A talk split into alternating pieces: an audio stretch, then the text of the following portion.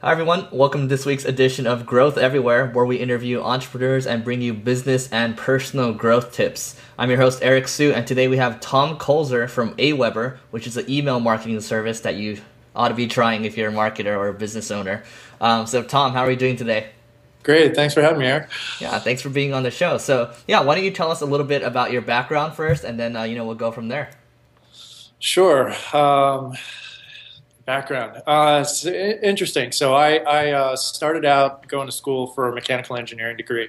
I uh, went to Penn State for a year. Uh, decided mechanical engineering was not for me, uh, so I switched to finance. And uh, in the process of switching to finance, I was bought tables in an Olive Garden on the side, and also doing some computer stuff where I was selling wireless modems and uh, one, one thing led to another and, and I basically had automated uh, part of the sales process for, for selling those modems.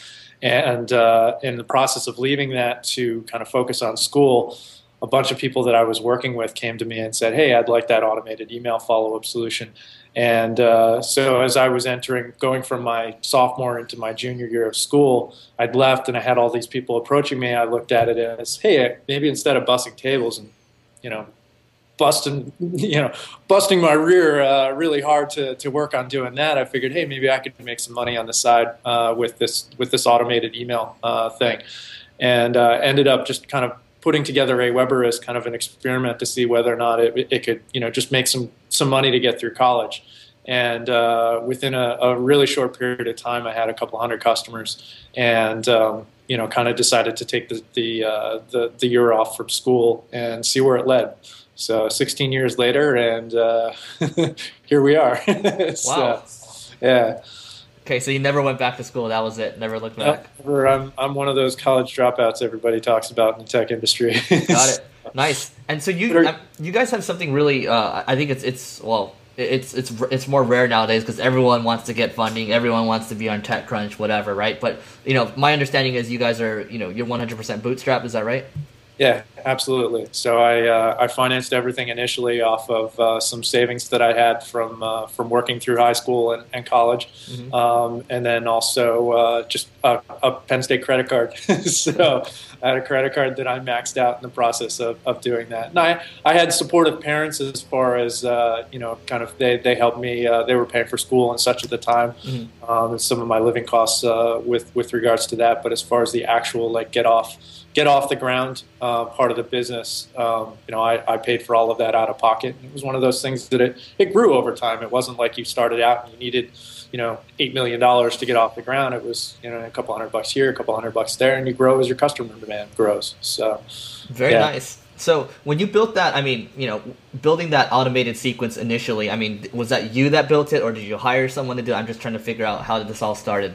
Sure. Um, so I I actually did most of the initial programming. Um, I'd, I'd, say I probably did like 98% of the initial programming to get us off the ground.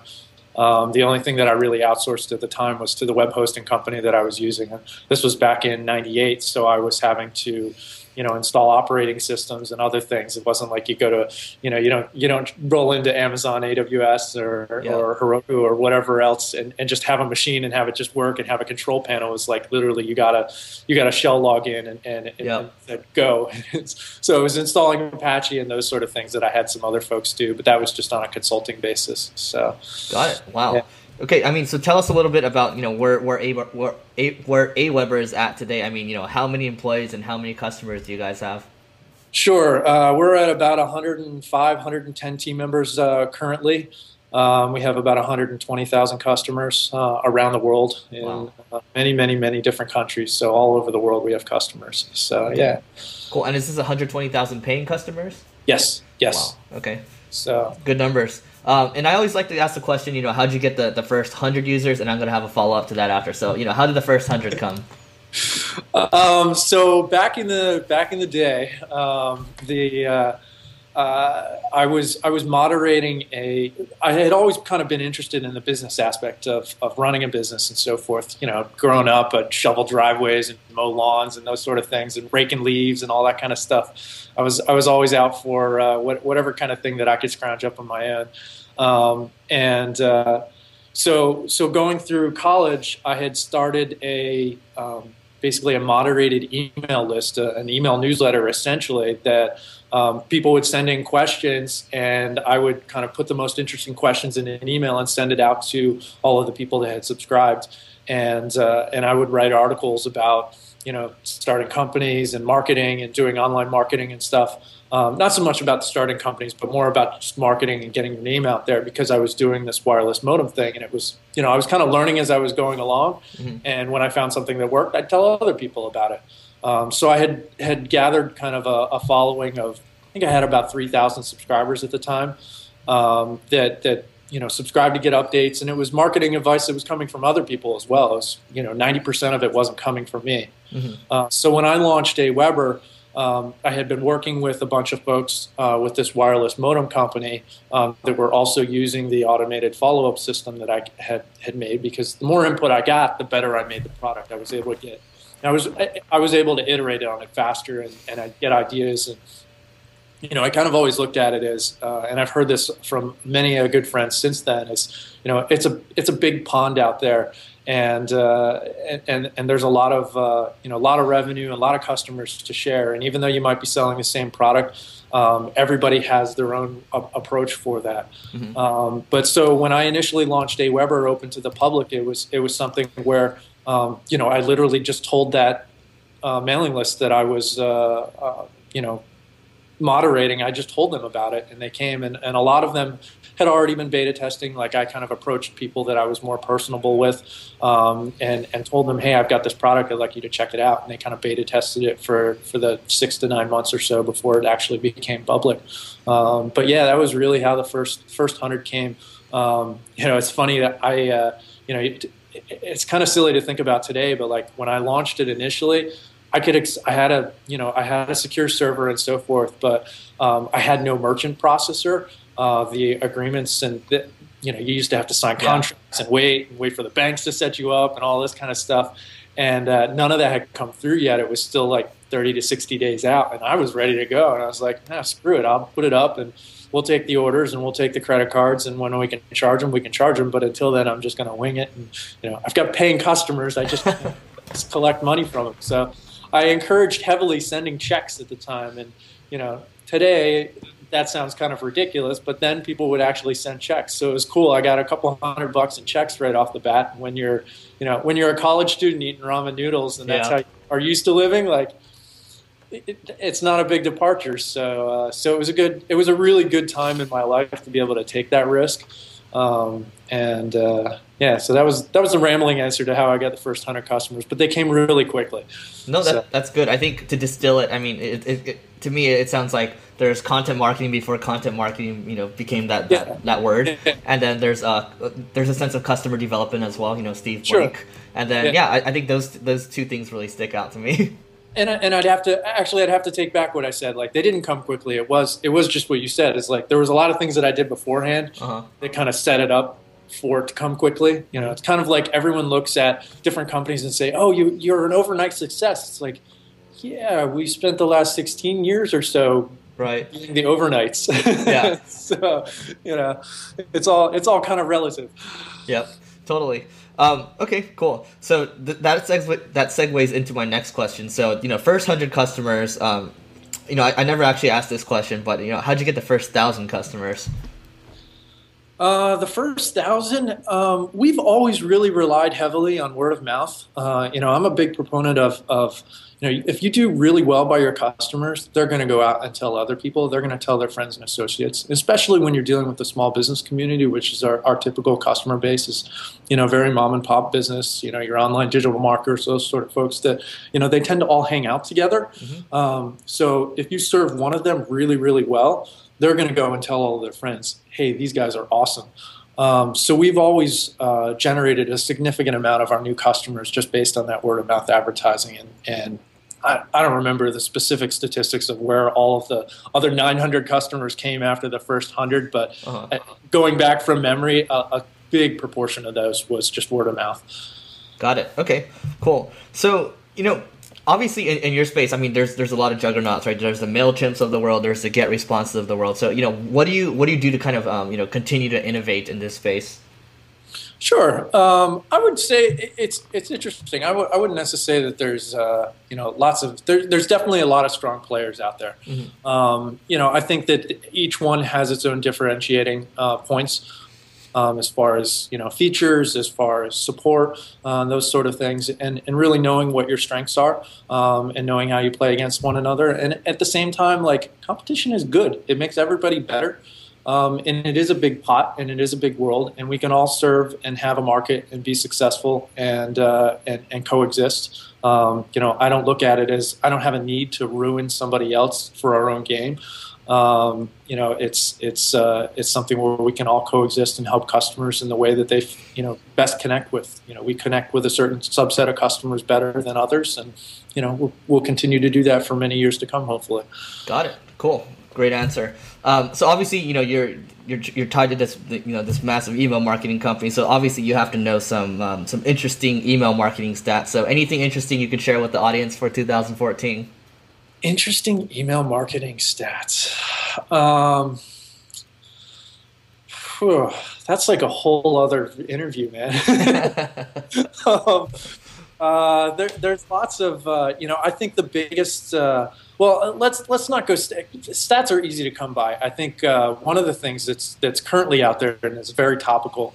Um, you may or may not have heard that uh, Yahoo recently changed, and this is a little techy, but Yahoo recently changed some of their DMARC settings um, to, uh, to, to basically reject any mail that is not sent directly from the Yahoo Mail interface or through their SMTP servers. So basically through Yahoo's mail servers. Mm-hmm. So from uh, how that affects our customer base and how that affects other small businesses that may be using other email marketing services. You know, if you're using uh, your Yahoo email address as a from address in your campaigns, they're not going to get delivered to anywhere that is abiding by the DMARC settings. Um, so basically, what what you know, kind of what I've been kind of evangelizing over the last, we've actually recommended this for many many years. Um, but uh, you know, make sure that as a small business owner, you're using your domain name uh, in your email marketing campaigns, um, so that you can make sure that your messages are one, you know, going to get delivered, and two, that they're helping to increase your brand. You know, mm-hmm. anytime you send out an email from a generic uh, email account it's not increasing your brand in any way. And even if it is, you know, a single grain at yahoo.com, it, it's it's not something that's you know it, it's just like if, if if I said hey can you email me at you know Tom Kulzer at AOL.com and and that's the email address that we used you know we we used everyone here used an AOL email address inside of Aweber in order to communicate with customers you know you're going to look at us and go oh, those guys don't know what they're doing kind of thing yep. or uh, you don't give quite as much credibility to somebody that's using a free mail address like that. And and I hear all kinds of things about oh it's easier and it's you know it's more convenient and oh it's just what I've always used or I don't know how to get the other th- you know my own domain set up. It's it's worth the time invested um, mm-hmm. from a branding experience as well as from an actual deliverability component. So Yahoo about two weeks ago was. Um, uh, April 7th. It was a Friday, like literally Friday afternoon. They broke mail for any small business that was sending email from anywhere other than Yahoo itself, if they're using Yahoo address. And then earlier this week, AOL did the exact same thing. Um, so it's something that, that I see coming down the pike for a lot of other webmail providers to also potentially do. So if you're using a freebie email address, even if you pay, if it's at a generic domain provider, if it's Gmail, Yahoo, even like a Comcast or Roadrunner or anything that's not your own domain name, get your own domain name set up um, and use that as a part of your email marketing campaigns. So it's not the statistic that you're looking for, but it'll help people get make their statistics better by having better deliverability and building their business long term hopefully so good point yeah so anyone any one of you people that are subscribed on my list that are using those generic ones it's time to change it uh, cool so you know I, there's I think there's um, there's one interesting point I like to touch upon. So I mean, you know, what to you, what's the difference between kind of being in the startup mode with like 10 to 20 employees versus you having like 100 employees today? Sure. Um, I think that the it's interesting. Like to me, if you're not actively attempting to grow all the time, you know, you're you're going in reverse. Um, and there there is definitely there's there's this interesting dynamic uh, with you know that whole startup culture and so forth and to me like even at 100 people i still behave as though we're a startup you know you still have to be agile and change quickly and move fast and, and continue to iterate on, on on the things that are working and you know continue to iterate on the things that don't work so that you can hopefully find something that does work um, but uh, you know, I think that the biggest, some of the biggest differences that I've noticed over the years is just the communication with your internal team. The dynamic that you have with your team when you're smaller is much different than when you are larger, um, and you and and you can, in many ways, get get by with. Uh, you know different personalities when you're smaller that may not necessarily work as as a company grows. Um, so you know when when they're less connected, the the kind of autonomy to to be able to go out and execute positively uh, becomes harder. Um, so it's it's interesting. The the communi- I think the biggest thing is just the overall communication with your team. Uh, it changes. You know how I have to talk to the team has changed over time. Um, what the the things that I need to talk about with the team have changed over time. Um, so it's uh, you know it, it, it's it's an interesting dynamic to, to kind of get used to over the years. As you know, I've had to change in, in many ways as well as, as a part of that process. Got it. Okay, and you know you, you you alluded to communication. I mean, how do you guys communicate internally at AWeber? Well, we don't have an email newsletter now. Um, yeah, we have uh, we have our, our own internal newsletter. Um, we have uh, internal Jabber, you know, um, instant messaging chats. Uh, we use email um, extensively. Um, we're all in our we're all in the same office. There's only a, a handful of us that are offsite, um, and uh, you know, more than anything, it's just just talk to one another. Um, you know, I we have a very open office layout here. Um, all of our desks uh, on our we're, we're two floors. Our, our CS team is is uh, downstairs with some of our other administrative areas, and then our engineering and marketing team and design teams or so forth are on the second floor. And all of our second floor desks are on wheels. Um, and the specific purpose around that is, hey, if I'm working with you today, I'm going to wheel my desk over to over to work with you for today or this week or however long that particular project's going on. So you're all in close proximity and and it's interesting when you kind of have the different disciplines you know a designer or ux specialist uh, you know a front end coder back end coder um, and then maybe an operations for like system and infrastructure oriented things you get all of those guys together and gals together um, the, the problems are going to hopefully work themselves out faster because they have that proximity to be able to say hey you know, can you check out this code that I just wrote? Is this cool? You know, is this going to work with the things that you're working on? As those teams get larger, the communication factor is just massive, um, and just being in that close proximity to one another, I think, really helps. Uh, really helps speed that along better. Um, but it comes down to the individual people too. You know, you have to have the type of, of you know, you have to have the kind of personalities that aren't going to be afraid to say, "Hey, there's an issue here. I'm I'm calling a flag on this. Like, you know, we need to look at this now. This is a priority issue." um, and to be able to stand up and be able to move things forward. So, um, yeah.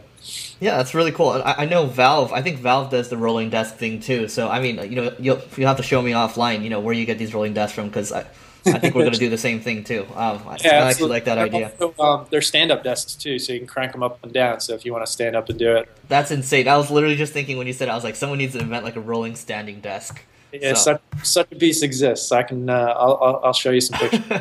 okay, cool. So, um, you know, wh- I mean, if you could go back and, and kind of change, uh, go back and change anything. I mean, you know, what, what's one thing that you would change? Oh, only one thing. Um, hindsight's always twenty twenty. yep. Um, I think early on, when when we were growing initially, I think I would hire faster. Um, I ran everything myself for the first year and a half, uh, and we definitely had the cash flow to be able to afford to do that earlier. I think the biggest reason that I didn't is I was afraid, um, and it was more it was more about the you know you know being afraid, but also kind of that big question mark in your head of like I don't know how to hire somebody. Like how does that work? Um, and and I think that over the years I think that's one of the biggest lessons that I've kind of learned of like, you know, okay, you don't know how to do that thing today, but there's people out there that know how to do those things. And you probably know someone already who knows how to do that that you can probably call and they'd be more than happy to give you, you know, even five or 10 minutes of advice is not a big stretch. And it's not like they're going to make you, you know, charge you a fortune. You probably already know people that can do these things. Just ask. Um, you know, ask more questions. But you know, I was initially afraid of like you know hiring and having having team members was was this foreign weird concept. It's like, well, how do you deal with payroll? How do you deal with taxes? And like, there's there's services that you can do all of those things through, and it makes it really easy. And you sign a few papers, and you're good to go. Um, you know, I think making sure that you have a cash flow and the ability to, to obviously pay somebody long term, that's always been uh, a major consideration for me is, you know, making sure that, you know, we take care of our customers, but also, you know, we want to make sure that we're taking care of all of our team as well. Um, and just the ability to be profitable year after year um, is something that affords us the ability to create a massive amount of value for our customers as well, create a massive amount of value for our team members here in the environment that we're able to create. But you know, going back, just you know, those questions that you have and those things that you don't know how to do, they're not insurmountable. Uh, there's always a solution. It's just a matter of asking the right questions to the right people and just moving on. Got so. It. Cool.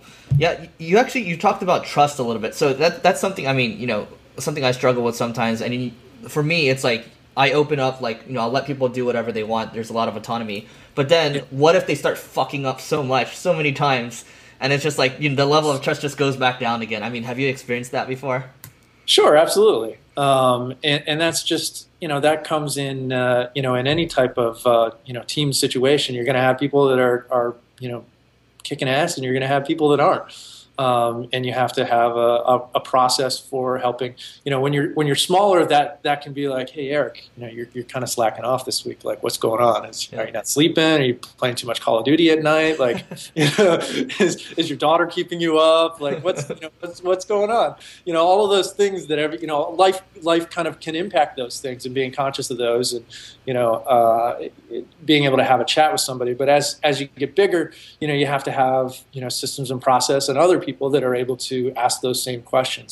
Um, and also just the, the, the accountability from team member to team member of, you know, hey, you know, when there's a hundred of us in the building, and this one person screwing around over here, you know, it's not my job necessarily to discover that someone is screwing around and not doing what they're supposed to be doing. I expect that everybody is going to be pointing those things out and helping to escalate and rise everybody up. And you know, if, if you know you're goofing around today, I hope that the person that's sitting next to you is going to be like, "Hey, is everything all right? Like, you know, can we focus and get this project done and move this along?" Because every every individual's actions have have a, a you know a, a, an effect on everybody else. Yep. So it only takes one one person to drag a whole team down.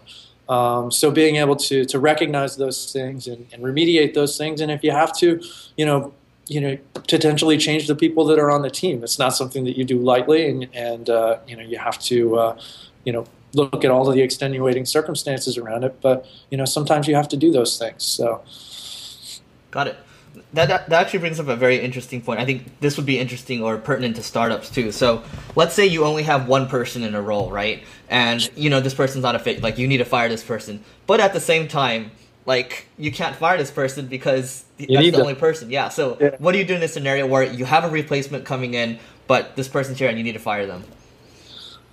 Um, that's awkward. It, it is what it is. Uh, I wish there was a you know an easy, simple solution for those. You know, sometimes you can bring somebody in earlier. You know that you're adding capacity. Um, you know, you're adding the ability to do more. Um, you know, sometimes uh, you know you might have to, to let somebody. It, it all depends on what the what the scenario is and why you need to let somebody go, uh, as to how you're bringing somebody else in. Um, you know, if they're if they're leaving, you know, if they're quitting and moving on to somewhere else, you maybe get some notice and you're able to bring somebody in and train beforehand. Um, sometimes you can have hire consultants uh, to kind of fill those gaps temporarily, and you know, sometimes if somebody's doing something so bad that you need to let them go now. You know, sometimes even though it might be painful, it's better to do it now than it is to do it later because the the, the problems that are going to be caused by keeping that person around don't over don't overcompensate for the you know the the convenience of not having to do it earlier. So it's it's it's all a you know it's it's a give or take. It's kind of a balance. So good point uh, in the specific scenario.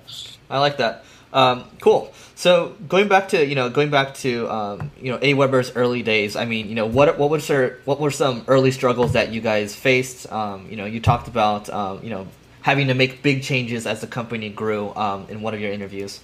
Sure. Um, you know, every day is a new challenge. There's always something new every day. Um, you know, just in the last couple of weeks, it's you know Yahoo and AOL changing up their whole policies on doing that, and you know we now have to get customers to change email addresses and other things that they were using just fine for years. Um, you know, challenges that we've seen along the way. Um, you know, outgrowing office space that could seem like a great problem to have, but it's also a problem and it's something that you have to plan for. Um, I was actually just uh, corresponding with a friend over the last uh, week or two that that is uh, starting a company and he's he's got about seven people on the team right now and he just hired a, a handful more and he's trying to lease office space at the same time and he's like, well, do I lease office space that is, you know, that'll fit us now or do I lease office space that is going to fit us over the course of the next three or four years and how big do I go? And it's like you know, I wish I had this. I wish I had this grand wizard answer for him, but it's like, I, you know, there's so many variables there that I can't really, you know, I can't really answer that for you. So, you know, being able to plan out, you know, how many people you need at different stages of your growth. Um, one of the things that's worked for us is kind of, you know, early on, you kind of figure out like a, a baseline of, you know how many team members you need in order to be able to help x number of customers mm-hmm. and trying to keep those ratios the same and then also you know looking at so like our customer uh, solutions team um, you know we kind of go based on the number of customers we have based on how many team members that we hire for that. And things over the years that we've done to change those is like as, we, as we've added to our education and marketing department like we have um, new new customer webinar series that we do, um, where we have walkthroughs every every week um, and sometimes multiple times a day, even where new customers can come on and learn as a group uh, and do that, which has the effect of minimizing. You know, it reduces the number of uh, support calls and so forth that we get.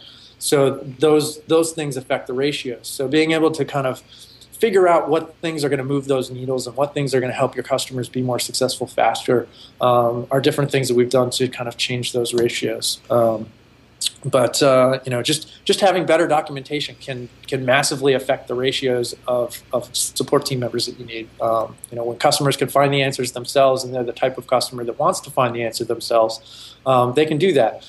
Um, you know, all the time.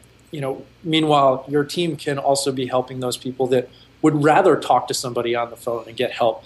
Um, you know, we have a significant number of small business customers that, you know, they're, they're mom and pop shops that they, they interact with their customers when they walk into the store. So they like to have that one-to-one connection with somebody that's helping them here. Mm-hmm. Uh, and that's, you know, one of our, our big differentiators as well is, is the ability for us to be able to help customers over the phone that, you know, a number of other email marketing services don't do. So it, you know, it all depends on where you want to play. Got it. So, Cool. So I don't know if that answered your question. I kind of went down a couple of different tangents there. No, it, it does help. I think having multiple answers is, is definitely something that my audience could use um, for sure. Um, okay, you know, a few more questions from my end here. I mean, what are some you know effective hiring tactics that you can share? Effective hiring tactics. Um, you know, having a great, uh, you know, having a site uh, for you know advertising the roles that you have um, that, that speaks to your culture, that speaks to the, the type of person that's going to be successful there. It really helps filter in much the same way that your sales page is for your for your actual service or product or whatever it is that you're selling are selling you know you're selling your wares you know when you're when you're attempting to hire somebody and recruit somebody you know you're very much selling who you are as a company and, and who you are as a team and what that person is going to get out of it um, as to you know the overall impact that they're going to have on the world. You know how are the how is their contribution going to make a difference in the world? Um, you know what are they going to learn from the team that's there? You know are they going to be able to come and work with uh, other really smart individuals? You know what are the experiences of those other individuals? Um, so being able to to kind of you know sell yourself uh, on those pages is is always something that is is really um, you know is really beneficial. Actually, we just this is really top of mind because we actually just put up a new video on our on our recruiting site. Um, if you go to uh, aweber.jobs, um, eh, you can see it. It's kind of like two thirds down the way, and we just put that up, and it, it very much kind of walks people through kind of a day in the life of somebody that, that's here at AWeber. Um, and it is very, you know, I, I always say whenever I, I meet somebody new uh, that, that's onboarding here, I don't I don't do 100% of our hiring anymore, um, which is which is a nice phase to be at. But you know, whenever I meet somebody new that, that's coming on, I, I, I, always tell them it's like this is a very entrepreneurial or, organization. Mm. You know, I started the company 15, 16 years ago now, and you know, your individual success is, is massively in your hands. You know, if, if you're going to be proactive and pushing things forward, you know, that success comes from you doing those things. Um, you know, we're going to help be here to help you and support you all the long way. Um, but at the end of the day, you're you're responsible for your career and your own success and pushing yourself forward and you know asking the questions and uh, not waiting for somebody to come and say, hey, how can I help you? It's hey, you know, I need this. Um, I need this in order to be successful. And and you know, nine times out of ten or ninety nine percent of the time, you're going to get whatever it is that you need to to be able to move things forward and be successful.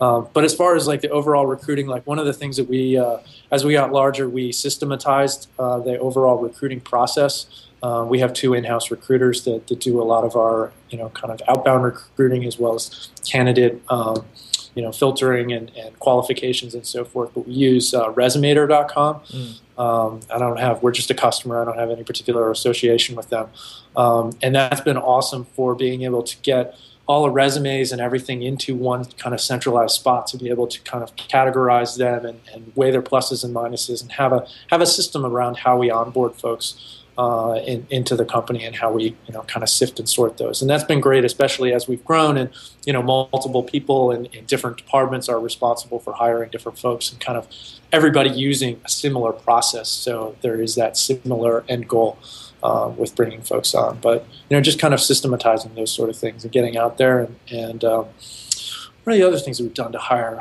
Um, we have a uh, recruiting bonus. So we, you know, we will give basically a referral bonus to internal team members that refer, you know, people to open positions that we have. Um, you know, we have a couple of uh, enterprising engineers here that uh, we pay uh, five thousand dollars for a um, uh, an engineering referral. Mm. And we have a couple of enterprising engineers here that have started their own technical meetups in order to kind of expand, their, expand their technical contacts. And it's like, hey, I referred this guy, you know, this person that I met at a meetup, sort of thing. And it's like, okay, you know, and th- and that's great because you know you could say like you're gaming the referral system, but like I don't care because yeah. one, you're you're you're hiring, uh, you know, you're referring qualified talent um, two, you're getting out there and networking with other technical folks in, in the community, so you're learning from them yeah. and, and, improving your skills. Um, so it just makes it's it's just a more valuable experience for everybody all around, um, as well as just creating this community resource uh, that then you know AWeber is attached to in some way, which is really cool. So. Um, so there's a bunch of different ways to look at it. You know, when we first started it, we didn't have that. You know, we weren't, we didn't have the ability to, to, to be able to pay something like that out. Uh, but now we've, you know, it's expensive to hire people, even if you're going, you know, out and doing Craigslist ads or Monster ads or whatever. Like, there's a time commitment, there's time investment there, and those things all have costs. Um, and uh, you know, the, the ability to be able to have somebody come from a referral is, is pretty awesome because they, they tend to be more qualified than somebody just randomly stopping by our, our recruiting site.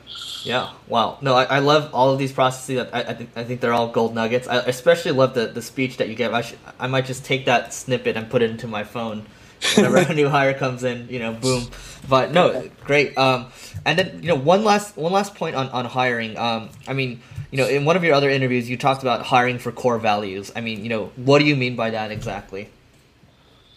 Um, well, there's there's a you know the overall set of, of kind of guiding principles and it's funny i was just talking about this at lunch today with uh, with somebody that had just started last week um, you know we have we have a set of core values and you know there's as as a you know as we've grown over the years um, we've kind of dialed in what those core values are uh, so that we're able to make you know so that any team member here um, is able to make decisions on the fly without having to have a specific process or regulation or policy saying, you know, if this, then that.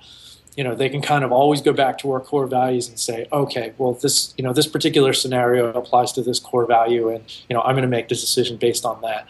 Um, so it's kind of there's, there's an analogy that that uh, you know that I like to use with with some folks as far as know the water line. Um, and this is a little bit of a tangent off of the core values, but you know, know the waterline of the decisions that you can make that you know are just so basically. I usually I'll draw a sailboat on a on a whiteboard, and you know, if you get a hole in the sail, like okay, that's that probably stinks, but you can patch it up and keep on sailing. Um, if you get a hole in the in the hull, and water might splash in if you go through a big wave or something like that. But you can keep you can make a decision and move on. Mm-hmm. Um, but if you uh, get a hole and it's below the water line, um, you know the water's going to start gushing in, and that could be a problem, and that could be that could sink the ship. Mm-hmm. So being able to you know to kind of always judge um, based on the core values and decisions that can be made and just move on, uh, versus decisions that may have a larger impact um, and could potentially like sink the ship. Um, most decisions that most places are needing to make on a daily basis are not ones that are going to sink the ship um, and can be executed on quickly and move things forward uh, much faster when you have that kind of you know global uh, core values set throughout your team. Um, so, so being able to have those and have everybody kind of operate more autonomously without a whole lot of extra policy and procedure, and nobody likes that stuff. It's yeah. icky. Um, you know, I don't like it. I can't remember them all anyway. Yeah. Um, so, you know, it's like why have them if, if people aren't going to remember them? And then just, it just feels corporate and nasty. And yeah. you know, yeah, we're hundred people, but you know, we still very much operate on that, you know, startup mindset, small business mindset. Mm-hmm. So. Um, so they've been really, really helpful for us over the years. Got it. What are your core values, by the way? Oh, I knew you were going to ask me that. um, we uh, uh, the um, so the, the, biggest one as far as uh, make sure I do them all in order. Um, biggest one is our create remarkable experiences and uh, and that kind of goes across the board as far as you know whenever you're you're making decisions you know is this going to be a remarkable experience for for a particular customer? Um, is you know somebody having a problem and then not calling them back um, is that going to create a remarkable experience for a customer? You you know so you want to make sure you follow up with those those folks. Um, is uh, you know is somebody you know as far as you know somebody may be applying for a position here um, and then they don't hear anything back from us ever. Is that a remarkable experience? No. Do a lot of companies operate that sort of way? Absolutely. Um, so it's you know you can kind of see how you know just that one core value you can have you can apply that to a whole bunch of different areas of the business. Um, is uh, you know planning a maintenance window outage um, in the middle of the day uh, during our busiest time. Is that going to create a remarkable experience for our customers? No not at all Um, so you got uh, create remarkable experiences, uh, execute with passion, um, and that really just comes down to like let's get stuff done, uh, move things forward. Uh, you know, if you're if you're looking at your position and you know your overall career, and you kind of wake up on a Monday morning and go, ah, you know, it will work like i don't ever want anybody to think that like i'm going to work you know? Yeah i'm going to the office and i'm going to build cool stuff for cool customers all around the world and i'm going to help them grow their business and i'm going to have an impact. I like um, that I got, I got in hot water with my wife actually uh, uh, i don't know a week or two ago um, where I don't remember the exact how it all went down, but it was it was basically I said something to the effect of, "I like the weekdays," or "I don't I don't like weekend any more than I like weekdays." and it was one of those like I have a four year old and a one year old and you know a beautiful wife and so forth. And like I love the weekends but I also love the weekdays. Yeah. Um, and it wasn't any sort of ditch on family or ditch on work. It's just like I love every day. Every day is awesome. Every day is a new day. Every day is an ability to go out and execute with passion regardless of what it is. Family personal you know personal stuff business stuff. Um, you know you kind of got to take life by the horns and, and move it on. Um, foster respect and cooperation uh, would be our third core value and uh, and that's just you know work together as a team. Um, you know, and that goes across our internal team. That goes across any vendors that we might be working with. Um, that goes across just working with our customers. Um, you know, you want to continuously be building uh, a relationship with with all of those people, uh, regardless of who they are, and, moving things forward. Um, you know, it's kind of the treat unto others as you would like to be treated. Like so, um, listen to what people say about us and invite feedback. Um, you know, if people are always going to be giving you feedback, uh, some feedback is, uh, you know, is feedback that you want to act on right away. Some feedback is just those nuggets you want to put in the back of your head so that when you're working on a particular feature, you can kind of go, oh, you know, I was talking to Sally last week and she mentioned that she uses this particular feature like this. And, you know, maybe since we're tweaking it, we can maybe adjust for that use case or, you know, being able to understand how people are, are using things and, and taking their feedback you know, it, it I, I, like to use the analogy of, uh, you know, the iPhone and Apple coming out with the iPhone. Like most people were not telling um, somebody that you know, hey, this is what I want my cell phone to look like. Mm-hmm. So it's you know they took feedback around how people didn't like existing cell phone technologies, and while you know you might say, hey, you need X feature, you know they didn't look at it as, hey, we need all of these, we need to check all these boxes as far as features. It's it's more about listening to the problems and how and and what kind of um, you know end result that somebody's looking to accomplish, and being able to you know take that feedback and, and wrap it up like that. It's not, especially running a software as a service. It's not necessarily about the feature request. It's about the problem that somebody's trying to solve with mm. the request. And you you as kind of the insight um, you know, kind of behind the scenes, might be able to take that point of feedback and solve the problem that they're having in a completely different way that's massively more efficient than what that person might have originally been requesting specifically. So it's kind of, you know, listen to the feedback, um, invite the feedback. Um, you know, we're always open to feedback. We use uh, we use UserVoice, uh, another service that, that I love. Um, I don't have any connection to it. I always like to get, get those things out of the way. Affiliate link yeah, no. here's my virtual affiliate link. But uh, um, UserVoice is great. We use it internally uh, to kind of catalog feature requests that come from from our customers as well as from our internal team. We use them across you know both the product as well as around business processes and other things that we're doing here. It's like, hey, uh, you know, the conference room, you know, 100, the, the chairs are really uncomfortable. Can we get new ones? And it's like, if you get a whole bunch of people plus wanting on that, it's like, oh, okay, maybe it's not just me, and maybe it is affecting other people, and we can be more effective. That's, That's kind cool. of a foo-foo example usage of it, but. Yeah you get what I'm saying. Yeah. Um, learn, educate, innovate is is another core value, and that's just you know continuously be learning, and that that kind of goes back to that recruiting thing that I was talking about earlier about being able to learn from other folks. Um, we have a, uh, Tuesday tutorial that we do with our engineering team.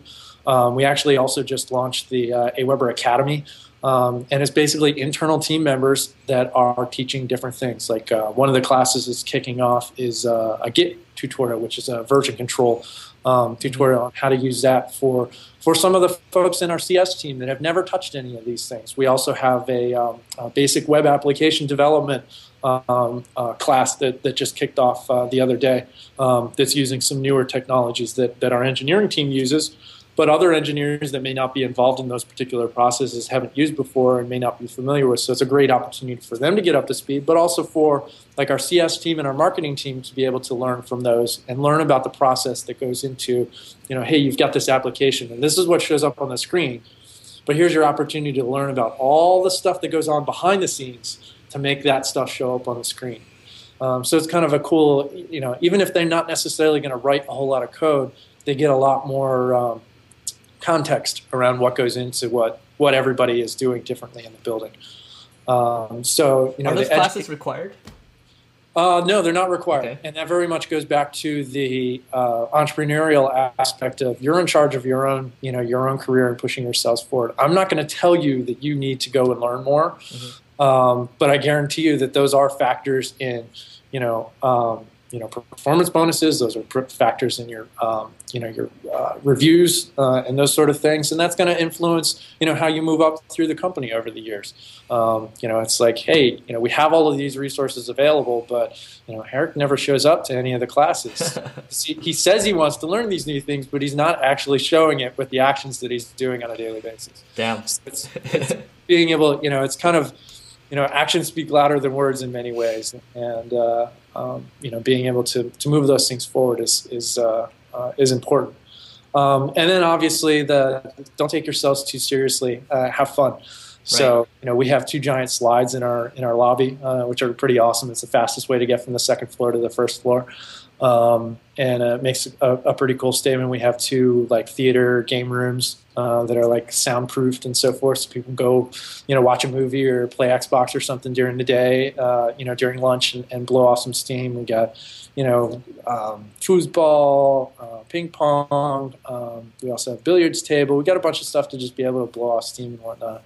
Um, today's actually uh, uh, bring your child to work day, so we have. Um, I don't know what it was. I think there's about 10, 10 kids or so here from various team members that cool. are kind of around. And it's like, you know, I, I talked to him this morning, and uh, it was really cool to kind of get their perspective on like, hey, were you looking forward to doing this, or was it like, oh, I got to go to work with mom, and uh, or oh, I got to go work with dad, and they were all they were all super excited because like they know that mom's office has slides and dad's office has uh, you know pool table and all yeah. of these sort of things that are cool that you know that's what they gravitate to um, but it's also just a really fun environment overall just with like bright colors and, and that sort of stuff but you know as, as much as uh, um, you know, as much as we like to work hard, you know, we also like to goof around too uh, when it's appropriate. So it's it's it's not uncommon to get nerfed in the back of the head as you're walk, walking down by somebody. so uh, it happens, and, and it's fun when uh, when we you know have visitors come through. It's like oh, they all get they all get ambushed by uh, you know ten or fifteen engineers. We'll we'll run up behind them and start you know, shooting them with Nerf darts and whatnot. So if you walk along, it's funny. Like any of our lights, some of the lights that hang down from the ceiling, you can see like all the Nerf darts that go through them. And our, our facilities team actually has to go around periodically and pick the Nerf darts out of the lights uh-huh. They, melt to the light bulbs. oh no!